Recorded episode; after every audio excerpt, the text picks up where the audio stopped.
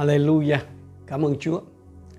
Tôi có lời chào hết thảy anh chị em đã dành thời giờ để cùng học lời Chúa chung với nhau. Và cảm ơn Chúa thì ít nữa đó là theo như những cái thông tin của trên các cái phương tiện thông tin đại chúng đó, thì cái tình hình dịch bệnh nó có vẻ có cái chiều hướng tốt hơn. Tức là số ca nhiễm rồi cái số người chết đã giảm đi. Cảm ơn Chúa vì điều đó. Và xin cho thật sự mọi điều cũng sẽ diễn ra như vậy, để hết tháng tám Sài Gòn có thể trở lại. Dù rằng là à, những người lãnh đạo thì họ dự tính phải tới mười lăm tháng chín mới có thể kiểm soát được hết. Nhưng mà Chúa có thể làm nhiều điều trỗi hơn những gì mà chúng ta cầu xin và suy tưởng. Hôm nay thì chúng ta bắt đầu đi vào cái phần à, thứ ba ở trong cái dàn bài của cái thơ Khải Huyền đó. Nó bắt đầu từ chương bốn. Chúng ta sẽ cùng xem với nhau Khải Huyền chương bốn câu một và câu hai. Khải Huyền chương bốn câu một và câu hai. Sau đó tôi nhìn xem, kìa có một cánh cửa mở ở trên trời. Tiếng thứ nhất mà tôi đã nghe giống như tiếng kèn nói với tôi Nói với tôi rằng, hãy lên đây, ta sẽ chỉ cho con thấy những gì phải xảy ra sau này. Lập tức tôi được Thánh Linh cảm hóa. Kìa có một chiếc ngai ở trên trời, trên ngai có một đấng đang ngồi. Tiếng thứ nhất mà mà Giăng nói ở đây đó, đây là cái tiếng nói mà đã từng nói với ông ở trong chương một câu mười và câu mười một đó anh chị em. Vào ngày của Chúa tôi được Thánh Linh cảm hóa, và nghe phía sau tôi có một tiếng lớn như tiếng kèn bảo rằng, hãy viết những điều con thấy vào một quyển sách và gửi cho bảy hội thánh. Đó là cái tiếng mà Chúa phán trong chương một ông đã nói rồi. Cái nguyên tắc mà chúng ta để ý ở đây là gì? Chúa thì nói nhưng mà mình thấy, nghe nhưng mà thấy. À, Chúa bảo là những điều con thấy, à, nghe nhưng mà thấy. À, thế thì đầu cái câu một của của của Khải uh, Khải Huyền chương bốn là sau đó tôi nhìn xem. Sau đó là sau cái chuyện gì? Đó là sau khi nghe thấy, sau khi nghe hay là thấy những cái gì mà Chúa phán với bảy hội thánh anh chị. Tức là sau khi thấy những gì xảy ra với với hội thánh, tức là sau khi được chứng kiến hay là được Chúa cho thấy trước cái sự xét xử, cái sự phán xét, hay chính xác hơn là cái sự thanh tẩy của Chúa đối với cái hội thánh của Ngài đó, thì Giăng được tiếp tục theo dõi chương trình, hay là ông xem tiếp. Rồi ông thấy gì? Một cái cánh cửa trên trời mở ra. Một cái cánh cửa trên trời mở ra. Chúng ta xem cái câu số một tiếp theo là, hãy lên đây, ta sẽ chỉ cho con thấy những gì phải xảy ra sau này. Phải lên rồi mới thấy. À, phải lên cao mới thấy xa được. Ở đây Chúa nói là những gì phải xảy ra. Điều đó có nghĩa gì anh chị em? Điều đó có nghĩa là nó chắc chắn rồi đó. Đó là những gì mà không thay đổi, đã được lập trình sẵn rồi, đã được cài đặt sẵn rồi. Cứ đúng giờ là nó tự chạy nữa. Cái này nó nó giống y như là là là là trong chương một câu mười chín á. Vậy hãy ghi chép những gì con đã thấy, những gì hiện có và những gì sau này sẽ xảy đến. Thì cái cái cái mà cái cụm từ mà những gì phải xảy ra trong chương bốn câu một này chính là những gì sau này sẽ xảy đến ở trong chương một câu mười chín đó anh chị. Sứ đồ Giăng kể như này, tôi được Thánh Linh cảm hóa. Đó là bản dịch tiếng Việt, tất cả các bản dịch tiếng Việt mình đều dịch theo kiểu đó. À, tôi được Thánh Linh cảm hóa, hay là nói một cách khác là dịch chính xác là tôi được, hay là ở trong linh, was in spirit. Có thể có thể hiểu là tôi được Thánh Linh cảm hóa, có thể hiểu là được đem vào linh giới, được đem vào cái thế giới linh anh chị em. À, căn cứ theo cái từ ngữ á, thì cái tình trạng mà được đem vào linh giới hay là được Thánh Linh cảm hóa của Giăng ở đây nó tương tự như cái trường hợp mà xuất hồn của của tiên tri Ê-li-sê-chi-ên về lại Giê-ru-sa-lem ở trong à, à, chương tám đến chương mười một mà ông kể cái chuyện mà ông được về Chúa. Thần Chúa cất ông lên và đem ông về trở lại Giê-ru-sa-lem. À, nó giống với cái trường hợp xuất xuất hồn của của Ê-li-sê-chi-ên hơn là cái trường hợp mà bị ngất trí hay là xuất thần của Phê-rơ ở trong công vụ chương uh, chương chín mà câu số mười. Chúng ta xem lại câu số một. Sau đó tôi nhìn xem, kìa có một cái cánh cửa mở ở trên trời. Tiếng thứ nhất mà tôi đã nghe giống như tiếng kèn nói với tôi rằng, hãy lên đây, ta sẽ chỉ cho con thấy những gì phải xảy ra sau này. Thì rất là nhiều cái nhà giải kinh đó anh chị em xem cái tiếng gọi Giăng à, tiếng, tiếng tiếng gọi ông Văn mà vang như cái tiếng kèn đồng á, hãy lên đây đó. Và một cái cánh cửa trên trời mở ra là cái hình ảnh lúc hội thánh được cất lên. Nhưng mà nếu chỉ có căn cứ vào cái chừng đó nó mà kết luận như vậy thì không thể nào chấp nhận được. Đặc biệt là đối với cá nhân tôi là tôi giải nghĩa kinh thánh là căn cứ trên cái bản văn, chứ chứ tôi không có dựa trên cái suy đoán. Tuy nhiên là có một cái điều mà nó buộc chúng ta phải lưu ý, đó là bắt đầu từ cái câu một của chương bốn ngày này cho đến hết đến cái chương hai mươi mốt câu chín á, câu chín của chương hai mươi mốt của sách Khải Huyền á, tức là lúc là xong xuôi đâu đó mọi sự hết rồi đó thì mình không thấy hội thánh ở đâu ấy. Hội thánh không được, không hề được nhắc đến suốt cái thời gian đại nạn, tức là cái, cái suốt cái thời gian mà mà mà Đấng Christ thi hành cái án phạt ở trên thế gian. Mình mình không biết là cô dâu tức là hội thánh á được rước về trển hồi nào mà để mãi đến cái, cái, cái chương hai mươi mốt câu chín là thấy cổ ở trển giáng xuống vậy à. À mà nếu chúng ta căn cứ là à, theo như Giê-rê-mi chương ba mươi câu bảy đó thì à, cái cơn đại nạn là cái kỳ hoạn nạn của Gia-cốp, tức là của Israel, chứ không phải dành cho cô dâu á, thì cái việc mà cho nên là cái việc mà cô dâu mà được rước đi trước cái kỳ đại nạn là hợp lý. Rồi một cái hình ảnh nữa của kinh thánh ủng hộ cho cái việc mà hội thánh được cất đi trước kỳ đại nạn là cái con tàu của Noe đó anh chị em.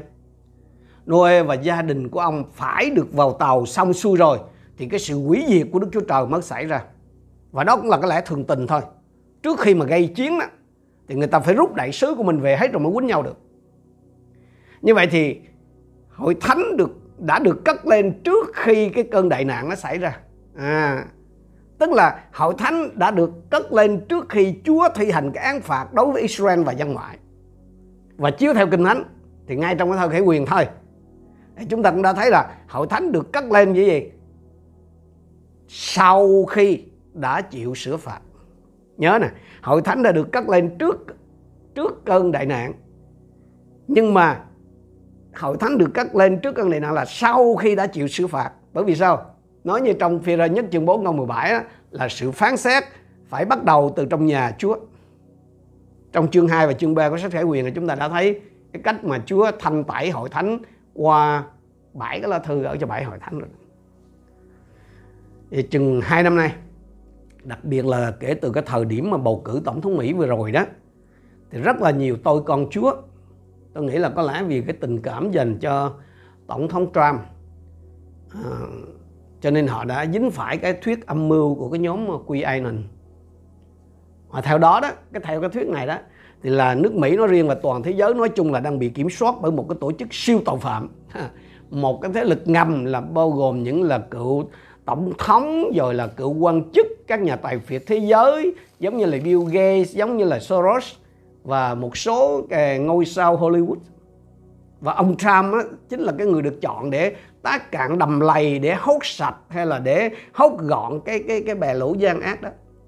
Và cái thuyết này nó loan truyền mạnh đến nỗi mà dường như là tổng thống Trump cũng cũng cũng cũng cũng đã tin như vậy á. Và trong tiếng Việt ấy, thì cái trang Đại Kỷ Nguyên và các phiên bản từ nó mà ra đó là loan truyền cái, đóng cái vai trò chính yếu trong cái việc loan truyền cái thuyết âm mưu này. Và anh em nên nhớ là Đại Kỷ Nguyên là cái cơ quan ngôn luận của Pháp Luân Công. Và sau khi ông Trump thắp cử đó anh chị em, thì QAnon, những người theo cái thuyết QAnon này, thì họ chuyển sang là chống tiêm vaccine Covid mười chín cách quyết liệt. Không biết là nếu mà ông Trump, ông thắng cử, ông tái đắc cử đợt rồi đó, thì mấy cái ông QAnon này, ông sẽ chuyển sang hoạt động như nào. Nhưng mà có lẽ chắc là không có chống vaccine. Cần phải biết là trước khi rời Nhà Trắng đó, thì tổng thống Trump và vợ ông đã tiêm vaccine Covid mười chín mũi một. Và sau đó thì theo như lời vị cựu cố vấn Nhà Trắng là thì ông bà đã tiêm mũi thứ hai. Có điều mình không biết là ông bà đã tiêm cái loại nào, Pfizer hay là Moderna. Moderna hay là ở Việt Nam mình hay gọi là Moderna. Loại nào thì không biết, nhưng mà chắc chắn là không phải là là là Virocell của Trung Quốc đấy. Lúc còn đương chức đó anh chị em, thì tổng thống Trump đã không ít lần hoài nghi đối với vaccine ngừa Covid mười chín. Thì chính cái thái độ này của ông này đã ảnh hưởng rất là lớn đến cái quyết định của nhiều người trong cái việc tiêm vaccine. Nhưng mà sau đó đó thì uh, tổng thống Trump, như anh chị em biết, là ông bị nhiễm Covid rồi uh, được chữa khỏi sau ba ngày điều trị. Và trong cái hội nghị hành động chính trị bảo thủ là xê pê a xê của của Đảng Cộng hòa tại Florida vào cuối tháng hai năm hai không hai mốt, nơi người ta dựng một lò một cái tượng à, ông Trump bằng vàng cao một mét tám để tại đó. Thì tại nơi đây à, cựu tổng thống Trump đã có một cái bài phát biểu lần đầu tiên sau khi mãn nhiệm đó. Thì trong cái bài phát biểu thì ông kêu gọi người Mỹ đi tiêm vaccine. Tôi hơi dông dài một chút xíu đó là bởi vì nó có liên quan tới cái phần bài học của chúng ta. Ấy là sao? Là một trong những cái lý do mà người ta viện dẫn để chống tiêm vaccine Covid là số của cái con thú sáu sáu sáu.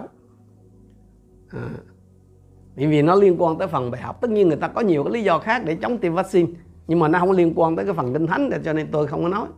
Nhưng mà nó liên quan tới cái chuyện Hội Thánh được cắt lên đây, cho nên tôi sẽ nói, tôi chia sẻ trong phần này. Đó là lý do mà hôm nay chúng ta chỉ học có hai câu là như vậy. Tôi không phải là chuyên gia về, về vaccine hay là về dịch tễ hay là bác sĩ. Nhưng mà như anh em biết thời bây giờ đó thì những cái kiến thức căn bản về vaccine hay là, là, là, là về các lĩnh vực thì hầu hết mình đều có thể tra cứu ở trên mạng được. Thì trong số các loại vaccine mà được uh, cấp phép khẩn cấp bởi các cái chính phủ đó, thì hiện thời nó có ba cái dòng.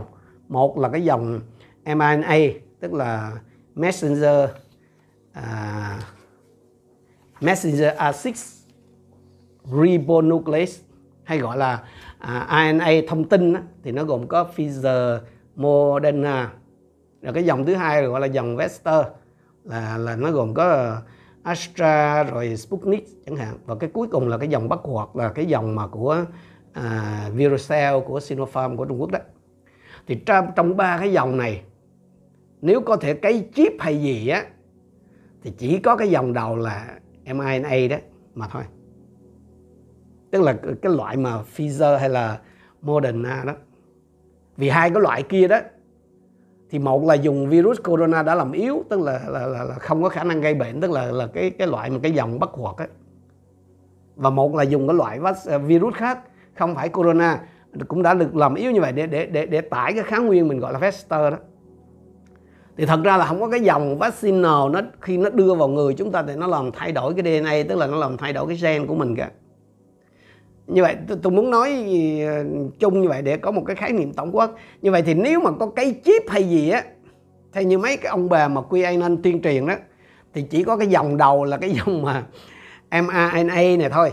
Mà mRNA thì anh em biết rồi, đó là các loại vaccine xịn sò không à. Ở Việt Nam, ở đâu chứ tại Việt Nam thì cái hàng đó chỉ dành cho quý stop thôi. Anh chị em có nghe cái câu là Pfizer là của vua quân chưa? À, dân đen mấy à, không có ai có được có phúc phận đó đâu.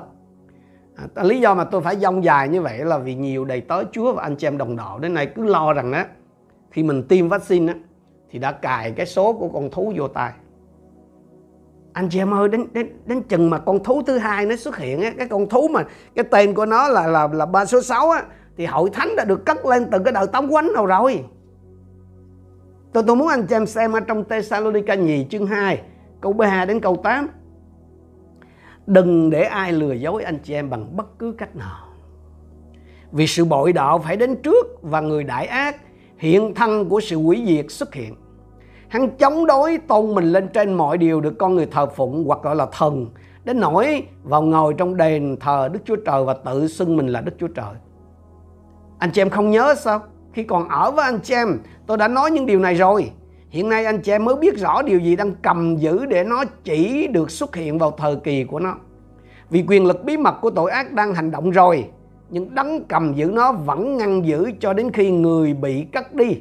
Bây giờ kẻ đại ác xuất hiện. Đúng đúng là cái tay đại ác, hiện thân của sự hủy diệt đó, nó sẽ xuất hiện. Kinh Thánh nói như vậy. Nhưng mà hiện nay nó đang bị ngăn trở. Nó chỉ được xuất hiện vào cái thời kỳ của nó mà thôi. Nó bị ngăn trở bởi đấng ngăn trở hay là đấng cầm giữ hay là đấng kìm hãm đó. Đấng đó chính là Đức Thánh Linh. Đấng đang hành động ở trong Hội Thánh của Chúa.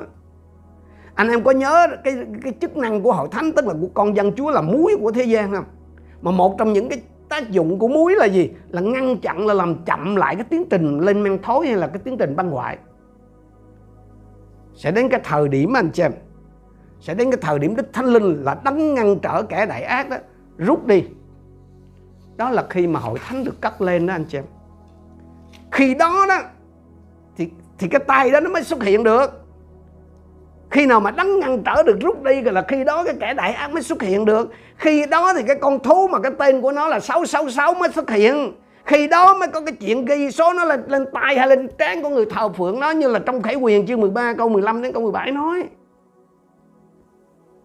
Còn nếu như quý vị tin rằng cái việc tiêm vaccine Covid mười chín hiện giờ là dấu của con thú á, thì có nghĩa là quý vị đã bị Chúa bỏ lại rồi. Hội thánh đã bị Chúa bỏ lại rồi. Còn lưu loan chi nữa. Nhân đây thì tôi cũng muốn nhắn gửi đến quý tôi tới Chúa, quý anh chị em giảng dạy hay là trưng dẫn sách Khải Huyền nói riêng và Kinh Thánh nói chung, rằng là dù anh chị em chuyên hay là không chuyên cái việc giảng dạy, thì xin cũng hãy nhớ rằng là chúng ta phải chịu trách nhiệm trước mặt Chúa về những gì mình nói. Ngay cả những cái lời vô bổ mà Kinh Thánh còn nói là chúng ta phải chịu xét đoán trong những ngày cuối cùng cơ mà. Thành ra đó anh chị em ơi, hãy tra xét, hãy đối chiếu cho thật kỹ lưỡng với Kinh Thánh về những gì mà anh chị em chia sẻ. Dù, dù là của chính anh chị em hay là anh chị em chia sẻ là của người khác. Hãy đối chiếu những gì mà anh chị em khám phá được hay đọc được với toàn bộ cái hệ thống giáo lý Cơ Đốc, để anh em không có bị lầm lạc, không có bị quá khích. Vì lời Chúa nói ở trong Thi Thiên một trăm mười chín câu một trăm sáu mươi gì? Sự tổng cộng lời của Chúa là chân thật. Đừng có tách một cái ra khỏi cái văn mạch rồi muốn nói gì nói. Phải tổng hợp nó lại, phải đối chiếu với toàn bộ cái hệ thống giáo lý, với đối chiếu với cái toàn bộ cái lời của Chúa trong Kinh Thánh. Chắc chắn là anh chị em không có biết được là ai sẽ nghe anh chị em, ai sẽ tin theo những gì anh chị em chia sẻ. Nhưng mà không ít thì nhiều, cũng có người nghe theo à. Cho nên quý vị sẽ phải chịu trách nhiệm về linh hồn của những người đó trước Chúa. Nếu, nếu mà những gì quý vị chia sẻ, những gì quý vị giảng giải đã dẫn họ đi sai lạc, đem họ đến chỗ chết. Con người thì không biết chứ Chúa biết rõ lắm. Thành ra là đừng có vội nói cho sướng miệng. Đừng có tiện tay chia sẻ lại vô tội vạ. Và cũng đừng có mạt sát hay là miệt thị những ai mà không có cùng quan điểm giống như mình hả anh chị em. Cho nên nếu mà anh chị em chịu khó đối chiếu với các cái phần Kinh Thánh khác nhau đó, thì cái việc mà hội thánh được cất lên trước khi xảy ra cái cơn đại nạn đó, nó có nhiều cái hậu thuẫn Kinh Thánh hơn là cái việc hội thánh phải trải qua cơn đại nạn. Tôi cũng đã từng kể với anh em trong cái Cái phần chia sẻ trước đây, trong cái bài như bài số một, số hai gì đó, cái ngày thứ nhất, thứ hai gì đó của cái tiếp sức mùa dịch mà Plus này, một số con cái Chúa, con dân Chúa họ mua đất làm nông trại để mà tự cung tự cấp khi con thú xuất hiện, vì vì vì sẽ không có mua bán hay là giao dịch được nếu mà không có chịu cài dấu của nó vào trán hay vào tay đó. Thì tôi mới hỏi là ủa chứ bộ tính ở lại luôn với này hay gì mà mà đi mua đất? Học hành giảng dạy cho người ta đủ kiểu, rồi giờ tự nhiên đâm ra hành xử trớ quớt à. Đã biết là hội thánh được cất lên trước cơn đại nạn rồi, bây giờ đi kêu gọi người ta là tìm cách sống chung với Antichrist là làm sao? Mà, mang danh là người hầu việc Chúa mà giờ khuyên dạy con dân Chúa là chuẩn bị sống chung với Antichrist. Thì Chúa một quý vị hầu việc là Chúa nào vậy? Chúa nào không biết, chắc chắn không phải Đức Chúa Jesus Christ rồi. Tôi muốn dùng cái câu Kinh Thánh đó trong Thessalonica nhì chương hai câu ba mà lúc tới nãy chúng ta đọc á, để kết thúc cái phần chia sẻ sáng hôm nay. Đừng để ai lừa dối anh chị em bằng bất cứ cách nào. Đừng để ai lừa dối anh chị em bằng bất cứ cách nào. Có rất nhiều hậu thuẫn ở trong Kinh Thánh cho chúng ta thấy rằng hội thánh được cất lên trước khi Chúa thi hành cái sự phán xét trên cả thế gian này. Chúng ta cùng đến với Chúa trong sự cầu nguyện. Chúa ơi, chúng con cảm ơn Ngài vì lời của Ngài. Thật chúng con cần cái sự soi sáng của Đức Thánh Linh. Chúng con cần cái sự nhắc nhở của Đức Thánh Linh, để chúng con có thể nhận thấy rằng sự tổng hợp lời Chúa, sự tổng cộng của lời Chúa là chân thật, để ngõ hầu chúng con không bị lệch lạc, để cho ngõ hầu chúng con không có bị xao động bởi cái tin tức hay là cái sự luận giải này kia. Lạy Chúa là Đức Chúa Trời của chúng con. Chúng con biết rằng trong cái giờ cuối cùng có rất là nhiều cái mưu trước của ma quỷ làm cho chúng con lìa xa cái lẽ đạo chân chánh. Xin vững lập chúng con nơi lời của Ngài. Và xin dùng chúng con, thưa Chúa, để giúp đỡ anh chị em con đứng vững ở trong cái niềm tin nơi lời của Chúa. Nó hầu chúng con chuẩn bị chính mình một cách sẵn sàng trước khi được Chúa rước lên, như là đón cô dâu vào trong tiệc cưới, trước cái giờ hoạn nạn hầu đến xảy ra trên khắp đất. Chúng con tạ ơn Ngài. Nguyện sự bình an của Chúa ở cùng với chúng con. Nguyện sự chu cấp của Ngài ở cùng với chúng con, kể cả phần thuộc linh cũng như thuộc thể. Chúng con tạ ơn Ngài. Chúng con đồng thành kính hiệp chung cầu nguyện trong danh Chúa Giêsu Christ. Amen.